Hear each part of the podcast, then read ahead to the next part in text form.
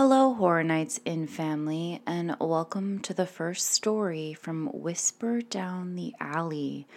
I will be reading a scary story every Friday night in October in preparation for Halloween. I hope you are home listening to the story with your headphones in, under a cozy blanket, and drinking something warm. 10 points extra if it's raining outside, but don't worry let me set the mood and listen closely as I tell you the story of the missing sister.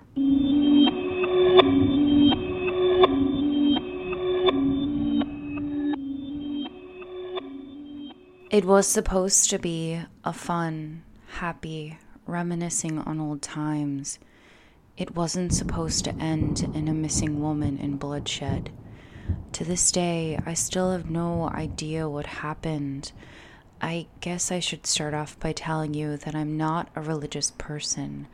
I never was, but what I saw in those woods was something I'm not sure I can explain with rational human words.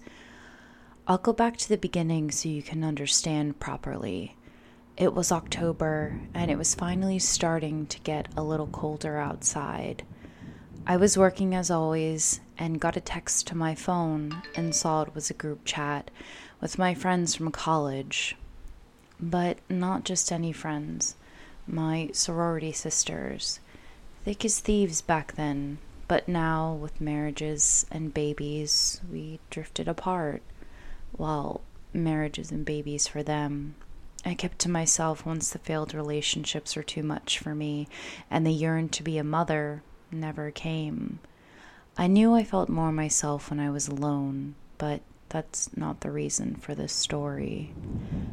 The text was a happy, cheerful one from Sarah, the born again Christian who met her husband in college and quickly got married and had three kids. She wanted us to get together for a camping trip the following weekend, and I felt my fingers reply back to say no, I'm busy, but I stopped. I wanted to see what the others would say first, and then I would decide. We all had tried to stay in touch, but as I said, life gets in the way. I heard the ding go off again and again and silenced my phone and ignored them. I was busy and would decide later, but then my phone started ringing and it was Sarah. I rolled my eyes, but I did answer. By the end of the 10 minute chat, I was suckered into the camping trip that all my sorority sisters would also be attending. I won't bore you with the details of walking through the thick woods, setting up camp, and awkward conversations. You came here from the story that made headlines for weeks all over the world. I should also tell you that I am a light sleeper and battled insomnia through college and even now. I had woken up to someone talking the second night we were there, and it sounded strange. I recognized Sarah's voice, but not the other voice. It was a muffled, deep voice. I crept out of my sleeping bag and peered into the darkness. I saw the outline of Sarah and something else.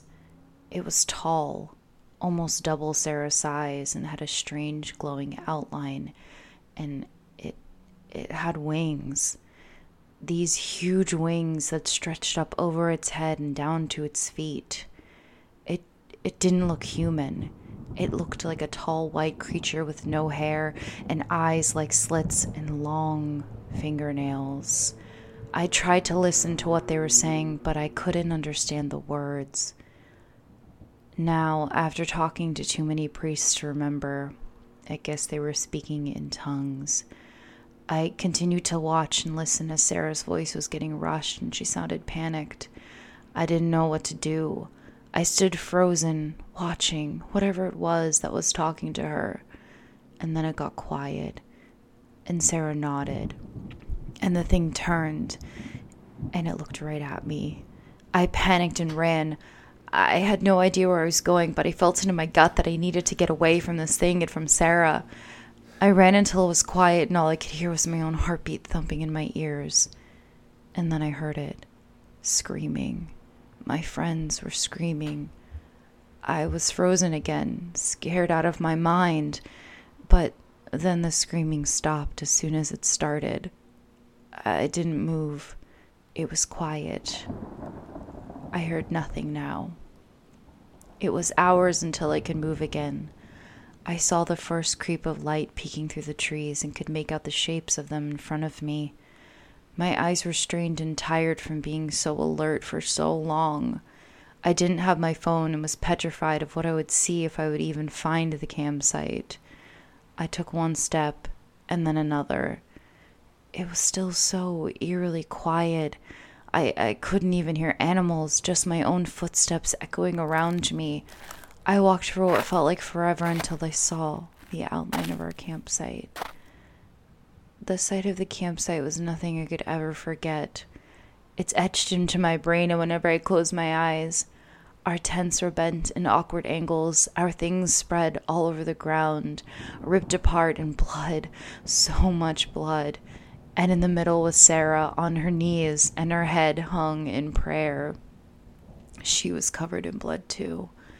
I took one more step, and a twig snapped under my foot, and her head snapped to me in an unhuman way, and her eyes, her eyes are black, and she screamed a scream that rang in my ears.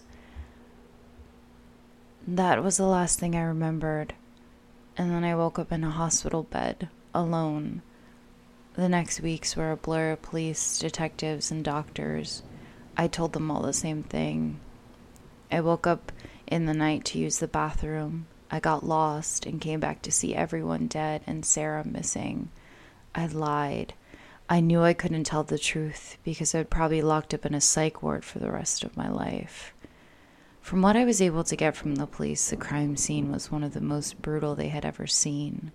Body parts found miles from the campground scattered throughout the trees and the ground, bodies with claw marks and teeth marks. The police finally closed the case and said they were killed by animals, and I just got lucky. As for Sarah, she's still missing. No clues are found that she was even there with us. This was 20 years ago now. I became a shell of who I used to be. I stay inside my house unless it's to talk to a priest or some religious figure who might not know the story of the campsite massacre because it was so long ago. I also changed the details of my story, citing I saw something I couldn't explain, and then I described the thing I saw in the woods that night. Some of them say I saw an angel of God, a miracle that should be celebrated. They recite passages from the Bible and gave me books to read about faith. They tell me stories of others who have also seen angels and were terrified until they found their faith. But I don't believe any of that. What I saw was not some angel or a miracle. That thing killed people and took Sarah. My story has been told over and over again by reporters and true crime journalists, but never by me. People theorizing that I killed my friends and got away with it and am holding Sarah captive, or that Sarah and I were in on it together and she changed her identity and fled the country, and I stayed because of my guilt and to plead my innocence. I will probably never know what I saw in those woods and will never have answers, but I am sick of keeping my mouth shut. I'm not sure who you are or why you're listening to my story, but maybe this will bring me some peace. Maybe you think I'm crazy, but I don't really care. And I don't have anything else to say.